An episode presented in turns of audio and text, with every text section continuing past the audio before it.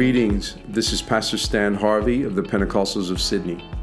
Thank you for joining us on our podcast. It is our hope that this message, whether it be a Sunday service or a midweek lesson, would be a blessing and a help to you in your spiritual journey. Stay connected with us on our website, posydney.com, or on our numerous social media platforms. Now to the service.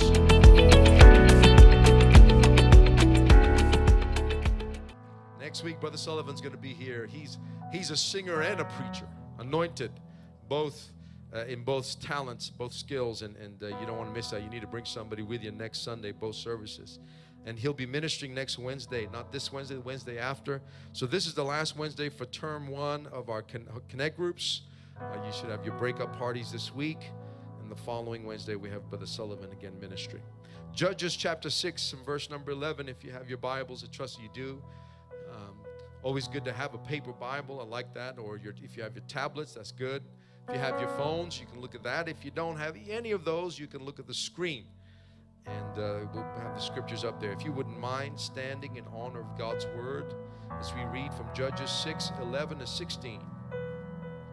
Verse 11 Now the angel of the Lord came and sat under the terebinth tree. I'm reading from the New King James, which was in Ophrah, which belonged to Joash the Abiezrite while his son Gideon threshed wheat in the winepress in order to hide it from the Midianites.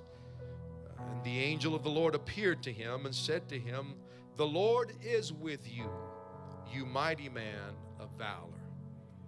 And Gideon said to him, O my Lord, if the Lord is with us, why then has all this happened to us? And where are all his miracles which our fathers told us about, saying, Did not the Lord bring us up from Egypt? But now the Lord has forsaken us and delivered us into the hands of the Midianites. Then the Lord turned to him and said, Go in this might of yours, and you shall save Israel from the hand of the Midianites. Have I not sent you? So he said to him, O my Lord, how can I save Israel? Indeed, my clan is the weakest in Manasseh, and I am the least in my father's house. And the Lord said to him, Surely I will be with you, and you shall defeat the Midianites as one man. Amen. I want to talk to you on this thought when God calls. When God calls. Talked a little bit last week or two weeks ago on this uh, on the, the title He Knows My Name.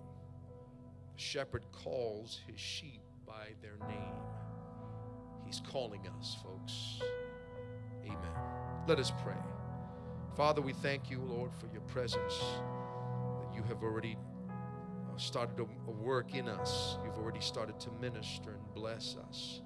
Today, once again, we're opening our hearts to you, that your word would be spoken into our lives and that you would minister to us, that you'd reveal yourself to us, God. Help us, Lord God, to be changed. Lord, as we heard in the earlier service, you are a change agent, Lord God. You are able to transform us. And so, Lord, we're ready today as you anoint your people, anoint your servant to the glory of God. In Jesus' name, amen. Amen. Praise God. God bless you. You may be seated.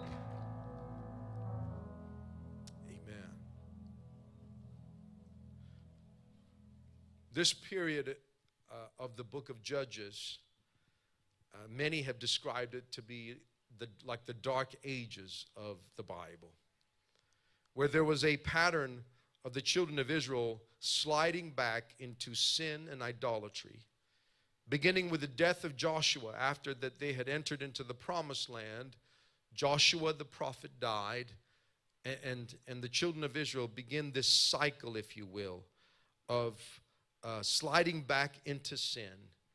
And uh, in the book of Judges, Israel goes into this complete moral failure where they don't look any different from the nations around them in the land of Canaan that God had called them to expel. For many people, that that is a, a difficult prospect to try to comprehend because uh, why, why is God so cruel that he would push the Canaanites out? But the Canaanites, you have to understand, were a very evil people. They would throw their children into the fire to sacrifice them to their god Molech. And, and there was no reform. There was, they were evil. They had completely deteriorated in their moral standing. That God called them to expel and punish them. Just as we would in this day and age, if somebody did something so devious and evil and killing their own children, we would expect the law to punish them. This is, in fact, what God had called the children of Israel to do, but they didn't do it. In fact, they failed. They failed miserably. They became just as evil and they were as sinful as the Canaanites themselves. And so this is this pattern throughout the whole of the book of Judges where the children of Israel sin and then God brings a persecution. He brings trouble by way of other nations around them to come and punish them and invade them. And as a result, the children of Israel would cry out to God. And God, in His mercy, always responds. And He brings a deliverer, and this deliverer or leader is called a judge.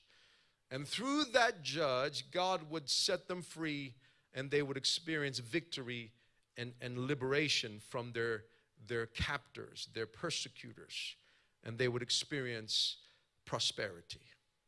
But after a while, again, after prosperity, then they would again revert back to sin.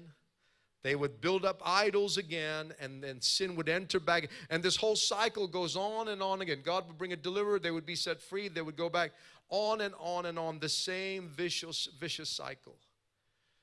And it's interesting for us to understand that, that when uh, the children of Israel sinned, that God brought persecution along their way.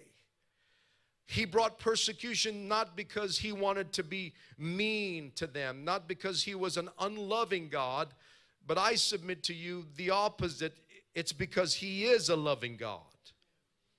He brought the enemy to come and punish them because for the children of Israel to remain in their sin would be worse for them than for persecution to come with the view of them turning back to God. Oh, we can take some examples from the Old Testament, brothers and sisters. Amen. That sometimes God will allow persecution to happen. Sometimes God will allow hardship and pain to come knocking on our doors and to affect us. Possibly because at times there may be sin in our lives. And God, who is so loving, instead of allowing sin to remain in our lives, He would rather allow pain to take place so that we, like the children of Israel, will begin to examine ourselves and begin to say, God, why is this happening to me? Why am I going through problems? And God will say, Well, I'm glad you asked. It's because there's some unconfessed sin that you've got to deal with. It's because what you're doing in your life is against my word. And that's why I've allowed hardship to take place so that you can turn back to me and be restored in a loving relationship with me.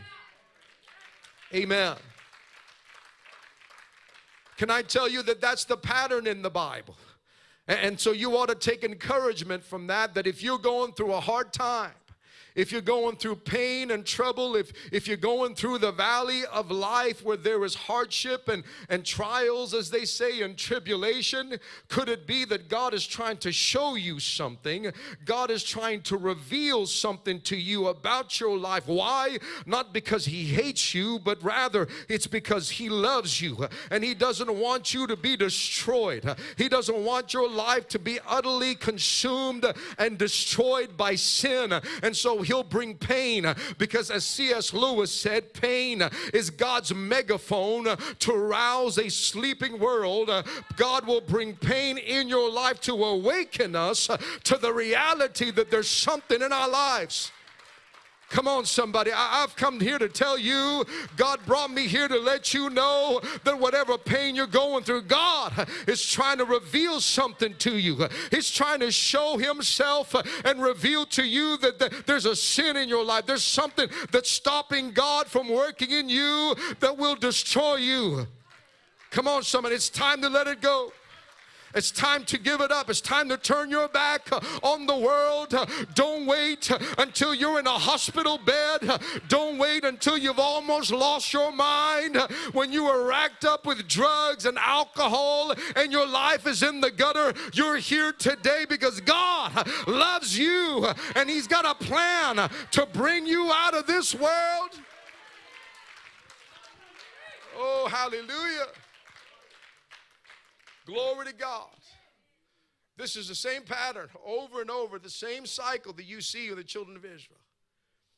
And whenever there's pain, it's a reminder to you that, oh God, He doesn't love me. We think that sometimes, oh, He's forgotten about me because I'm going through this and, and somehow I don't have His blessing and I'm not experiencing prosperity. Can I tell you, if you're going through pain right now, that could be a gift from God. It's God speaking to you, it's God revealing and bringing you say, Come on, I've got something better. It's time for you to walk with me. It's time for you to forsake your sin and leave that in the world. Walk out of that world of sin and come back to the Father. Uh, come back and say, God, I need you. God, I need your help. Hallelujah. And so we hear this, we come to Judges chapter 6. This is where we are in our story in this particular juncture. The children of Israel have been invaded, have been marauded by this, this nation called the Midianites. The Midianites were a brutal band of Bedouins, and they numbered in the hundreds of thousands. And they would come into Israel and they would devour all of their crops and they would destroy it. They were not even vegetarians, they were Bedouins. They were nomads, but they would destroy the crops and they would eat the livestock that belonged to the children of Israel. You read the, you read the story, and the Bible says the children of Israel were forced to run into caves they had to live in caves. They had to live and go into the mountains for refuge and build a stronghold so that they could be safe from the Midianites. And, and life was so tough for them. And again, this re- resembles the story of the book of Exodus. Life was so difficult that here, finally at last, the children of Israel begin to cry out to God. There it is again, that same pattern, the same cycle. Uh, because they had built up temples they had built up groves and statues to the to the god baal. They had resorted back to idolatry to copy the nations that were around them. And when they began to cry out to god god heard them and answered their prayers. By calling a man a young man by the name of gideon. And here god begins the process of deliverance once again for the children of israel. To be freed from their their captors, their colonizers, the Midianites. And in, chapter 6 of verse number 11, the Bible says, And the angel of the Lord came and sat under the terebinth tree, which was at Ophrah. And, and there was this man, young man by the name of Gideon, who threshed wheat in the winepress. He was doing it secretly because he was afraid. And the angel of the Lord says this remarkable thing to him. He said, The Lord is with you, you mighty man of valor. Now, if you read on the story, Gideon is probably the last person that you would consider to be a mighty man of valor. He was threshing wheat in the winepress in secret. And, and if you read on the story, he, he tells us, he, as he's re- responding to this angel, he tells the angel, he said, I am the least uh, in my family. We are the smallest clan in, in, the, in the tribe of Manasseh.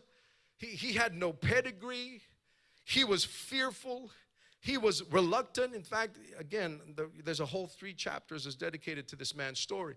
That, that he brings out a fleece before God because he was not really sure whether he could trust God. He says, Well, if you're really with me, uh, you know, he puts a fleece out. You know, that's what some Christians do sometimes. We put a fleece out and said, he put out a, a, a, woolen fleece on the ground and he says to the Lord, well, if it's really you, God, then, then you will cause the, the fleece to have dew on it in the next day and the ground around it will be dry. Sure enough, he wakes up the next day and he says the fleece is wet. He wrings it out, it's full of water, and the ground around it is dry. Amen. Well, well, he still wasn't convinced. He's a bit like you and I. He, he still has some questions. He has still has some hesitancy.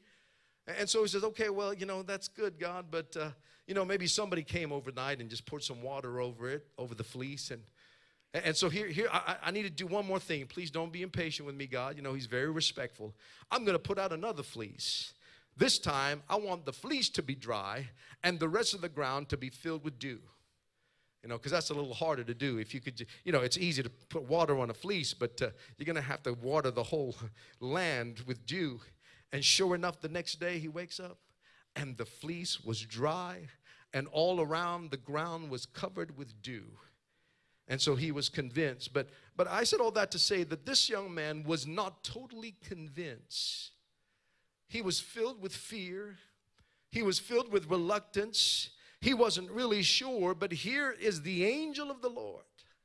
He calls out to him. He says to him, Gideon, you mighty man of valor. He said, The Lord is with you, you mighty man of valor. Amen. And, and, of course, Gideon asked the question, Well, Lord, if you're with us, why are these bad things happening to us? Why are we under the punishment of the Midianites if you are, in fact, with us? Why are these bad things happening to us? Amen. Is, is this a question that you've ever asked yourself? Have any of you have ever uh, uh, questioned and asked God if you're really with us, then why is bad things happening and, and why are all these situations that is that is not pleasurable, that is not favorable, why is this happening to us? And, and of course, it's a very natural question to ask. But it did not change the fact that even though they were suffering under the, the colonization of the Midianites, yet God was still with them.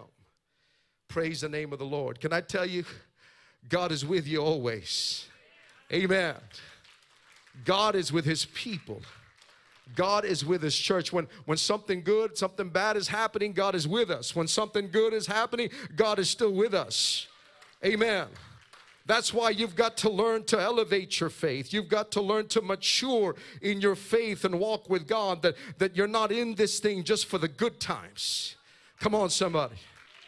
You're not just walking with God because you want the blessings. You're not just with Him because you want money in your pocket and you want good things to happen. Yes, it will, but, but there's got to come a commitment from your heart to say, God, I'm with you through thick and thin come hell or high water. My commitment is not just so that I can have favor, it's not just so that I can have good stuff. I'm with you to the end. It doesn't matter who's with me, regardless of whether the world is on my side or not. I'm with you, God. I'm in this for the long haul. Oh, I wish I had a few more witnesses here today You've got to make a decision in your life. Either He's God or He's not. Either He's worth giving your all to or He's somebody that you can turn your back upon. I've come to declare to you that this is the one true living God. That regardless of whether you got money, regardless of whether you got job, you got a house, you got a wife, He's still a God that you want to give your life to following. Oh, praise the name of the Lord. He's with you through thick and thin, in the fire, in the flood, in the storm, in the earthquake. Whatever you got to go through, I've come to declare that God is with you. Hallelujah. Oh, that, that, that, takes a special kind of revelation and understanding when something begins to click in your brain to understand, oh, it doesn't matter, God, whatever you got to put me through, I'm not letting you go. I'm like that little kid that puts his arms around the legs of his mom or dad and said, I'm not letting go. I'm coming with you. I'm going to hang around like a bad smell. I'm going to be with you till the end. Hallelujah. Glory to God. Amen. Life doesn't always have to be good for God to be good. It doesn't always have to go our way for God to still be the way maker. Amen. That, this I'm talking about maturity now. You're not, you, you, don't, you don't divorce just because there's a little trouble in your life, in your marriage. You don't kick your children out, put them out for foster care, or somebody please take this child. You, because just because you know they mess up, amen. You, you got to be with God till the end. Come on. Some of you, you may not have, we may not have a lot of talent or ability. We may not have riches, but I do have one thing. I've got the ability to stick around. Uh, that, that's all I've got. I may not have any talent. I may not have any, uh, any skill that people can talk about. I may not be very good looking, but oh, I've got a God who promises he will not leave me nor forsake me. And guess what? I'm going to do the same. I'm going to make a commitment to the very end. Whatever it takes, I'm going to be in this. Hallelujah. Okay, let me get to my sermon. I'm, that's my introduction. But, but what's interesting is that God calls him something that he is currently not. He's not a mighty man of valor at this stage, from, from, from my observation. He's filled with fear. He doesn't quite know to trust. He, he, he has an inferiority complex. He says, I'm, I'm the least of my whole family. Surely you can get somebody else. But, but don't you notice this about God in the Bible? That He always chooses those that are unlikely. He always picks those who, who have no pedigree, who, who don't have all of it together. He always chooses the one who are fearful and, and, and hiding in the shadows. Amen. He, he could have picked, you know, the, the eldest brother in, in, his, in his family. He could have picked the biggest tribe. Oh, they're from, from the tribe of Judah. They're from the tribe of Reuben. They're the biggest tribe. He could have selected everyone else, but, but he chose somebody not based upon how he saw himself, but God called him and began to speak words to him based on how God sees him, not how he sees himself. Come on, somebody. Can I tell you when God calls you, it's not on what, what you see yourself right now, but what He calls us when He sees us. He sees what we can be in Him. He sees the potential that we possess in God. When He sees you, when you when you see yourself, yeah, we just look same old us. I'm a little shy, I'm a little awkward socially, and, and I don't have skill and I'm not confident. I can never get up in front of my committee at work and speak. And I, you know, when we see ourselves, we see all of the deficiencies and the inferiority and all of the what we can't do. But I've come to tell you when God calls you, He sees you for what He sees of you. He sees what He can do through your life. He doesn't see your limitation.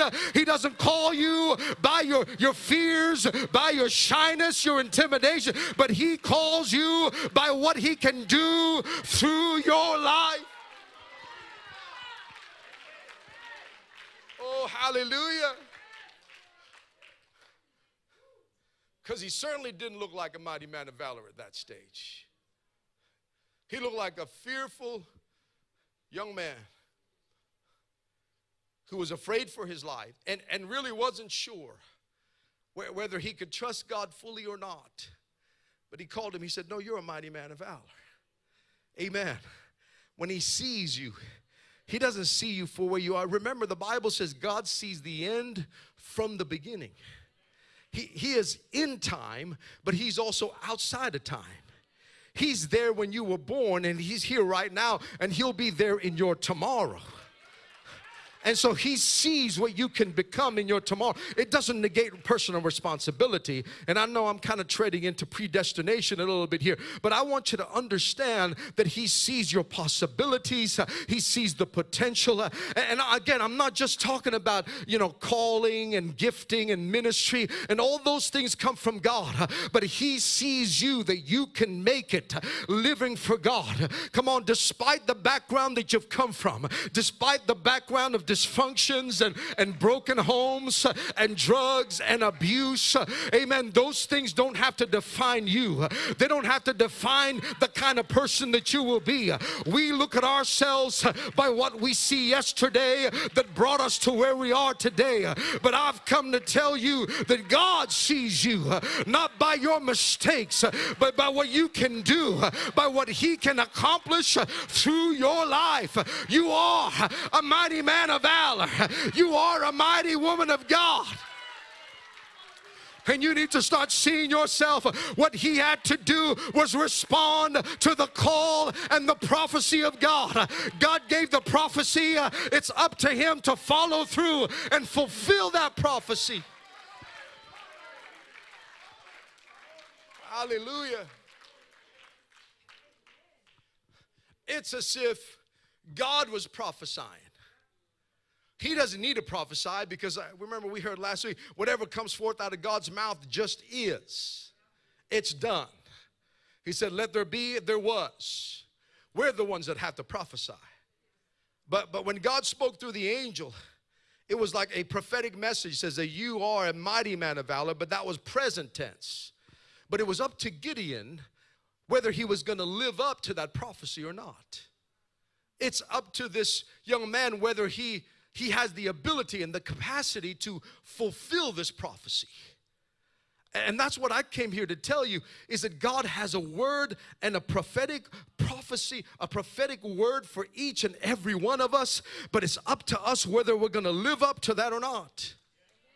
Amen. We, we, we're still so hung up like, like Gideon. We're just looking at the negative. We're just focusing on what we can't do. And we're, we're focusing on the, how our pedigree, our family. We didn't come from privilege. We didn't come from money. We didn't come from wealth. And, and I don't have the ability. We so much focus on that when God's already spoken. He says, You are successful. You are a mighty a man of valor. You are able. You are powerful.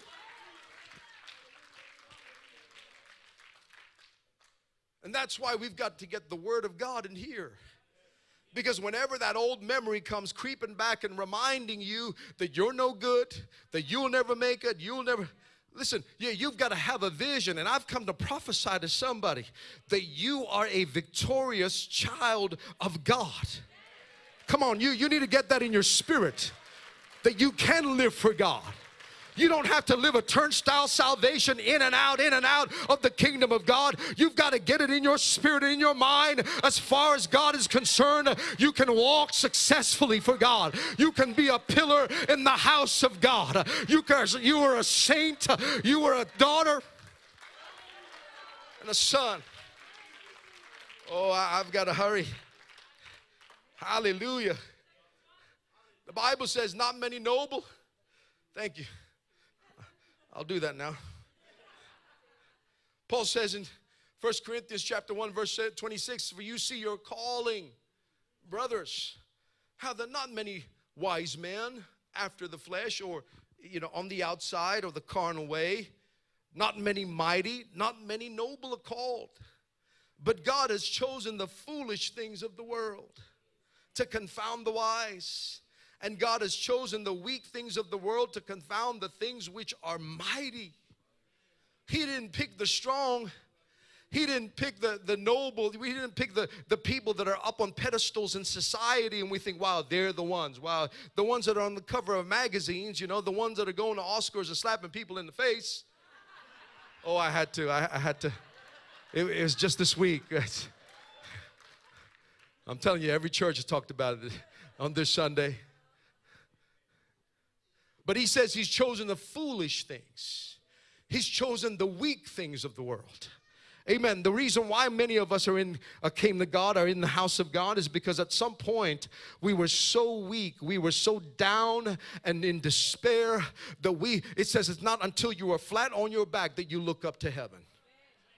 Amen. That's why God brings people to be flat on their backs and it doesn't stop just at conversion because sometimes as christians we can we can begin to walk with such proud with such pride and arrogance thinking look how good i am now. Look where i've come from. Look how awesome i am. That sometimes god's got to put us flat on our back for us to recognize again that it's not me it's not by my own strength but it's by the grace of god. Oh hallelujah I'm telling you, if you humble yourself under the mighty hand of God, God can perform miracles. He can do wonders in your life. But if there's self righteousness, if there's an arrogance, if there's still some self love, I'm telling you, He won't be able to do anything. But if you humble yourself in His hand, God will lift you up. Hallelujah. Glory to God. Verse 28 And the base things of the world, things which are despised, has God chosen. Aren't you thankful He chose the despised? That's why everybody's welcome here. I don't, I don't care how, how dark your past is. It doesn't matter what kind of mistakes you have made in the past. Amen. This place is for you. Now you got to behave in this house.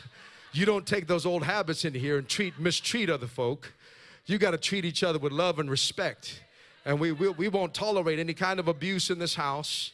But listen to me, this house is open for everybody, regardless of your background, despite the amount of times you failed. Amen. I don't even want to know what it is.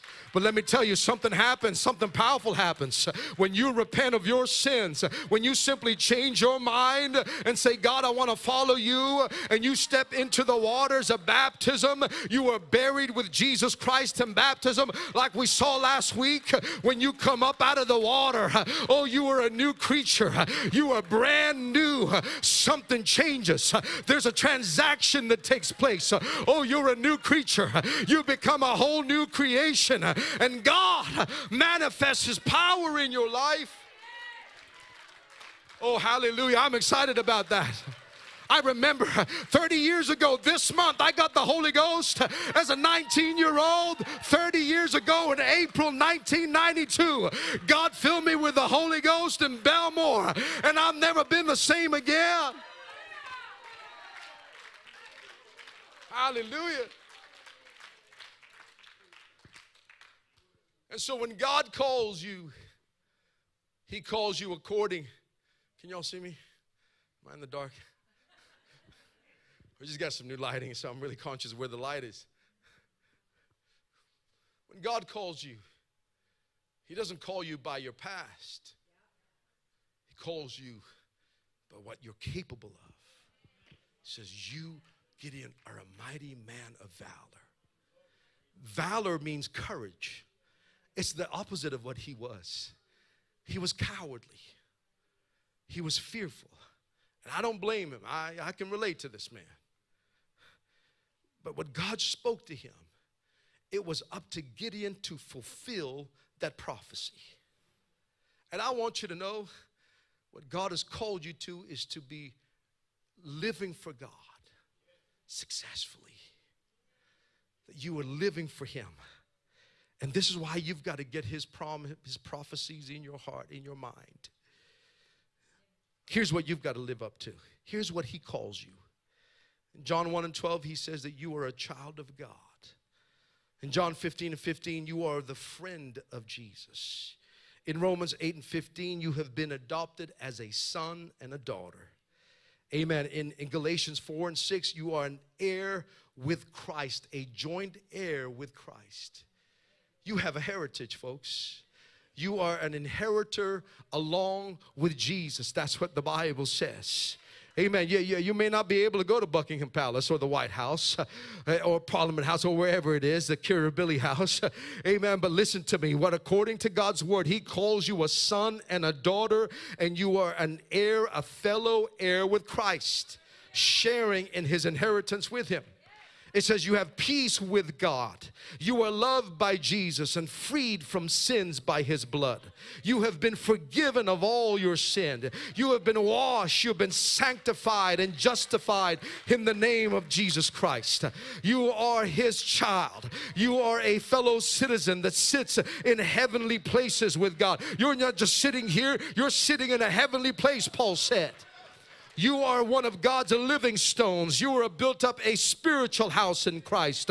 You have been bought with a price and you belong to God. He says in Second Corinthians 1 that you are established, anointed, and sealed by God.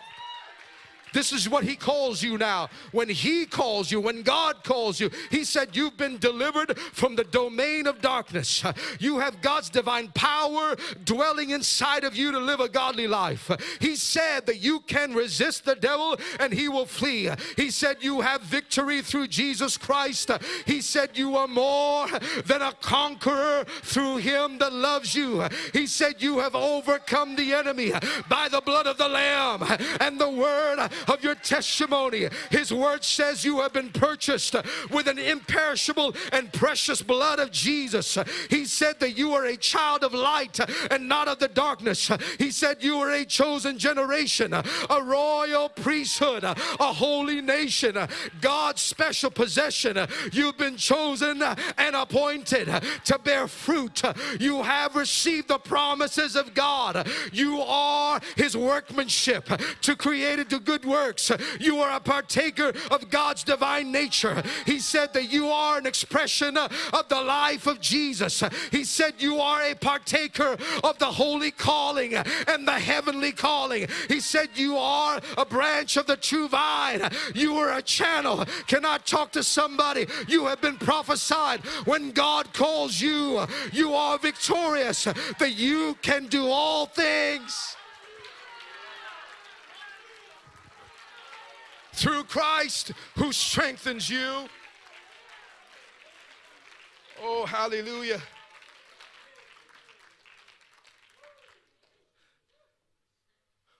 That's what he calls you. When he calls you, he sees that of you. That's why the Bible says, if any man, when you have been baptized, you have put on Christ.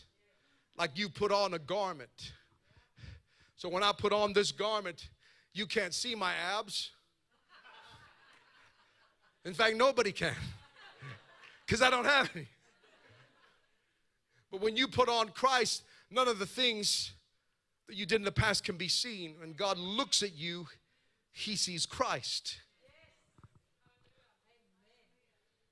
When he says, You were a mighty man of valor, it wasn't that, that he was like that automatically, but God speaks prophetically to what, see, what he sees you're capable of doing. And so, this is an amazing story in the book of Judges where he, Gideon responds after some testing from him to see whether he can trust God.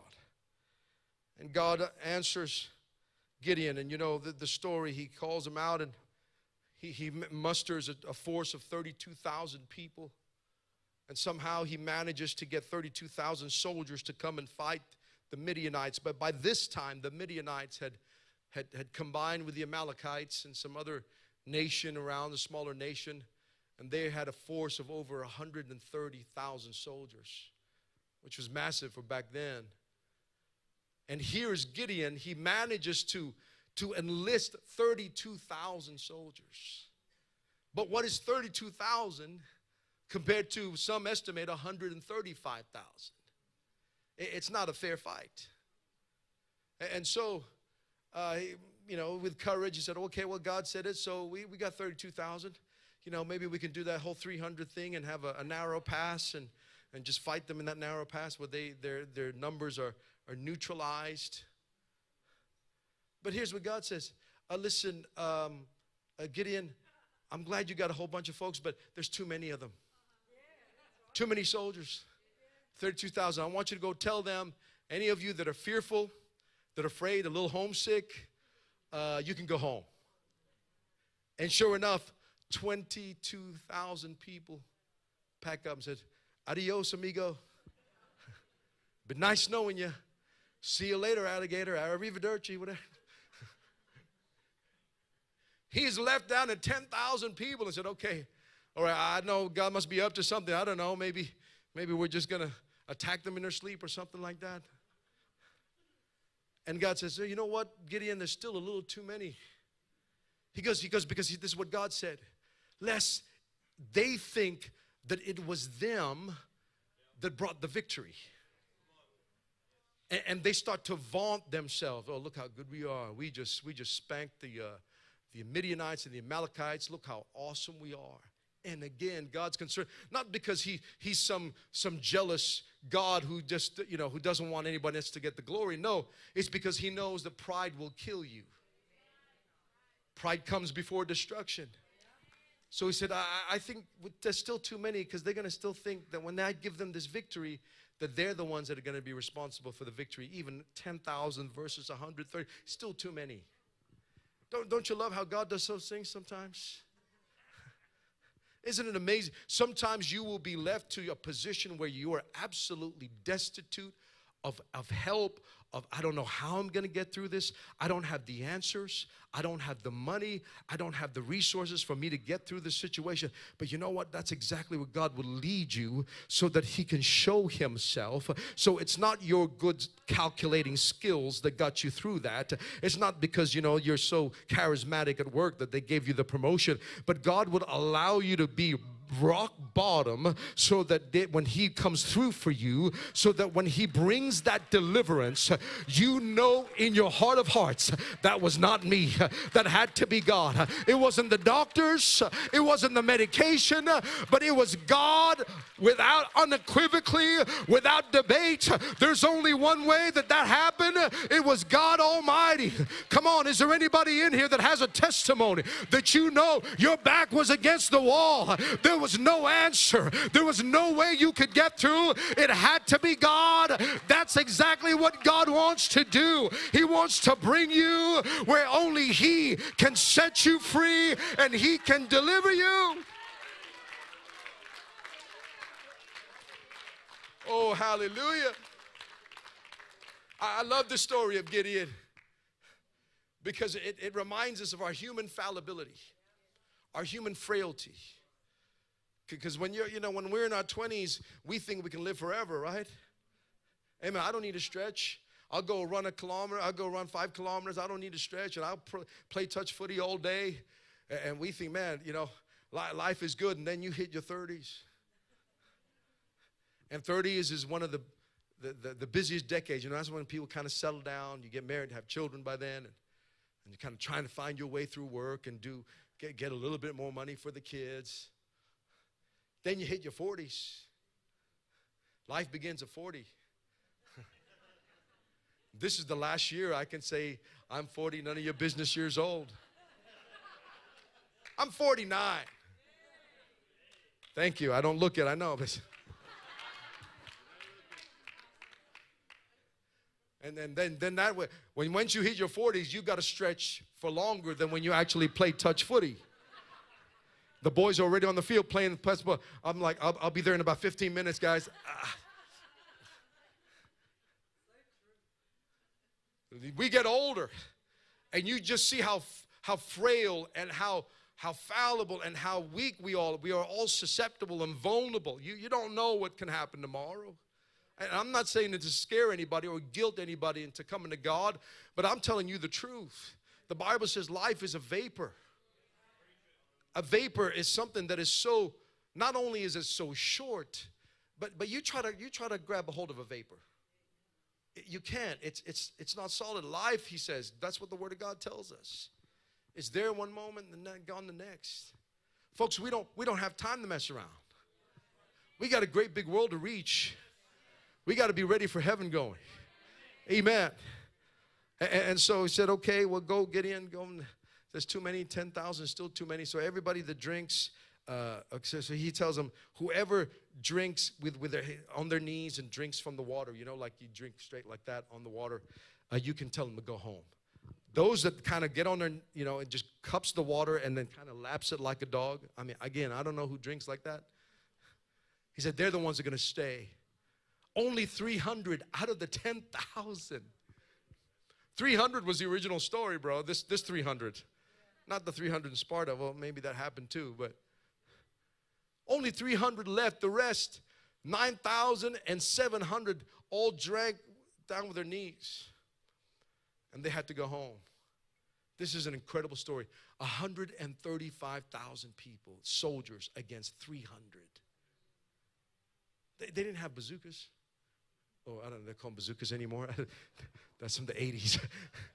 Rocket RPGs were in, rocket propelled grenade, whatever. They didn't have any of that.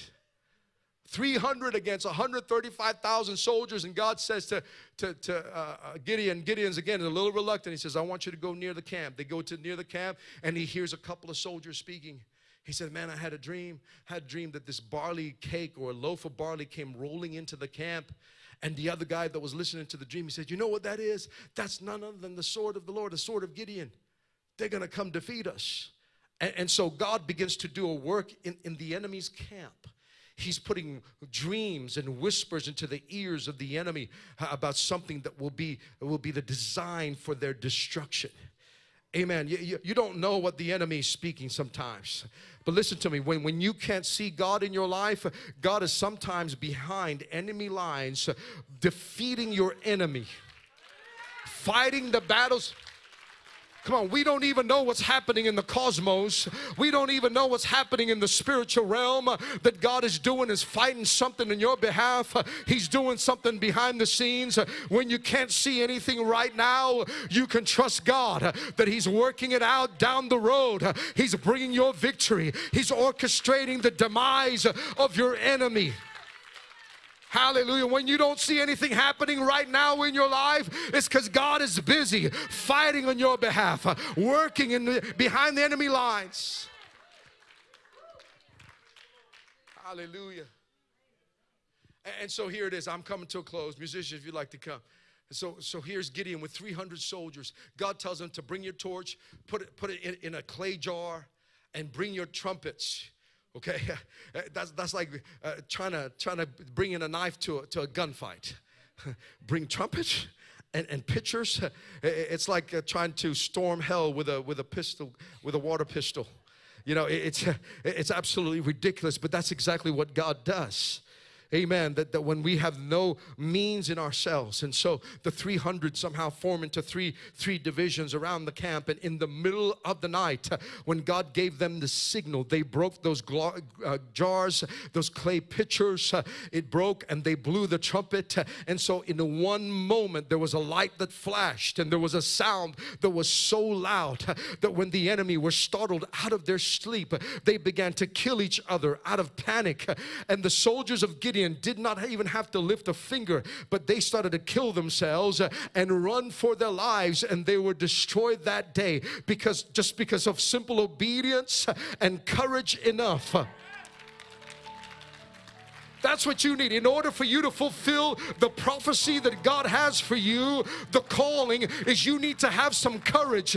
That doesn't mean you don't have fear. No, fear is not the courage is not the absence of fear, but courage is being able to stand and make up your mind in the face of fear, in the midst of the fear that surrounds us, saying, Yes, I believe. Yes, Lord, I'm holding on. Hallelujah. Glory to God. God brought the victory just with the sound of the trumpet. Amen. And with light shining, that, that's, our, that's our theme. I'm connecting that back to our theme, a city on a hill. When they broke those, those, those clay pitchers, light all of a sudden shine throughout all surrounding that camp. Listen to me, what you've got to do is let your light shine before all men. You've got to break the vessel. You've got to have a broken heart. Humble yourself before God. Break yourself upon the rock, lest the rock fall upon you. Oh, hallelujah. And when you are broken, the light will just shine forth out of your life, and the glory of God will be manifested. Hallelujah. I've just come to help you today to tell you that when God calls you, He doesn't call you by your past by your failures, your mistakes, but He calls you by what He sees in you, by what He can do through your life. Oh, hallelujah. I feel like some people are here today that you've been struggling for some time. And you, you love God, you, you believe in God, but yet you always question whether God has really anything for you. You wonder why sometimes, uh, maybe it's just that I'm weak, that's why I'm here. I need to follow everybody else out there. No, you don't need to be following others out there. You need to be the leader. It's time to recognize who God calls you to be. Not to be the tail, but to be the head. Not to be beneath, but to be above. He calls you to be above, to be the head. Come on, somebody. God wants to set you free. You need to bring your picture here, break your heart upon the altar. Let the trumpet sound, declare it from your heart. And I promise you, the light of God is going to shine forth in your life. He wants to set you free. Some of you have held on for so long, you're so tightly wound. You are so tightly wound up that anything could set you off. It's time to release that today. God told me to tell somebody, God, it's time for you to release that. Whatever you're holding on to that's going to drive you to the ground and away from God, He's called you for so much more. He said, You are a mighty man of valor. Well, I don't know, Pastor. I, I don't know if I have the courage. Listen, he was afraid, but he simply obeyed. He said, Okay, I'm the smallest. We're the most insignificant in the tribe, but I'm going to follow you.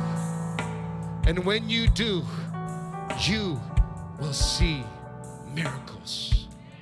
Would you stand to your feet? Hallelujah. Oh, thank you, Lord. Would you lift your hands right now? I feel God is working in somebody's life. The Spirit of God is trying to break through in your heart. It's time to let go and break your, your heart before this altar today and say, God, here it is. Take it all. I'm submitting my will to your will. In the name of Jesus, Father, as we come before you today, Lord Jesus, we're asking you, Lord, to touch us, to change us, Lord God.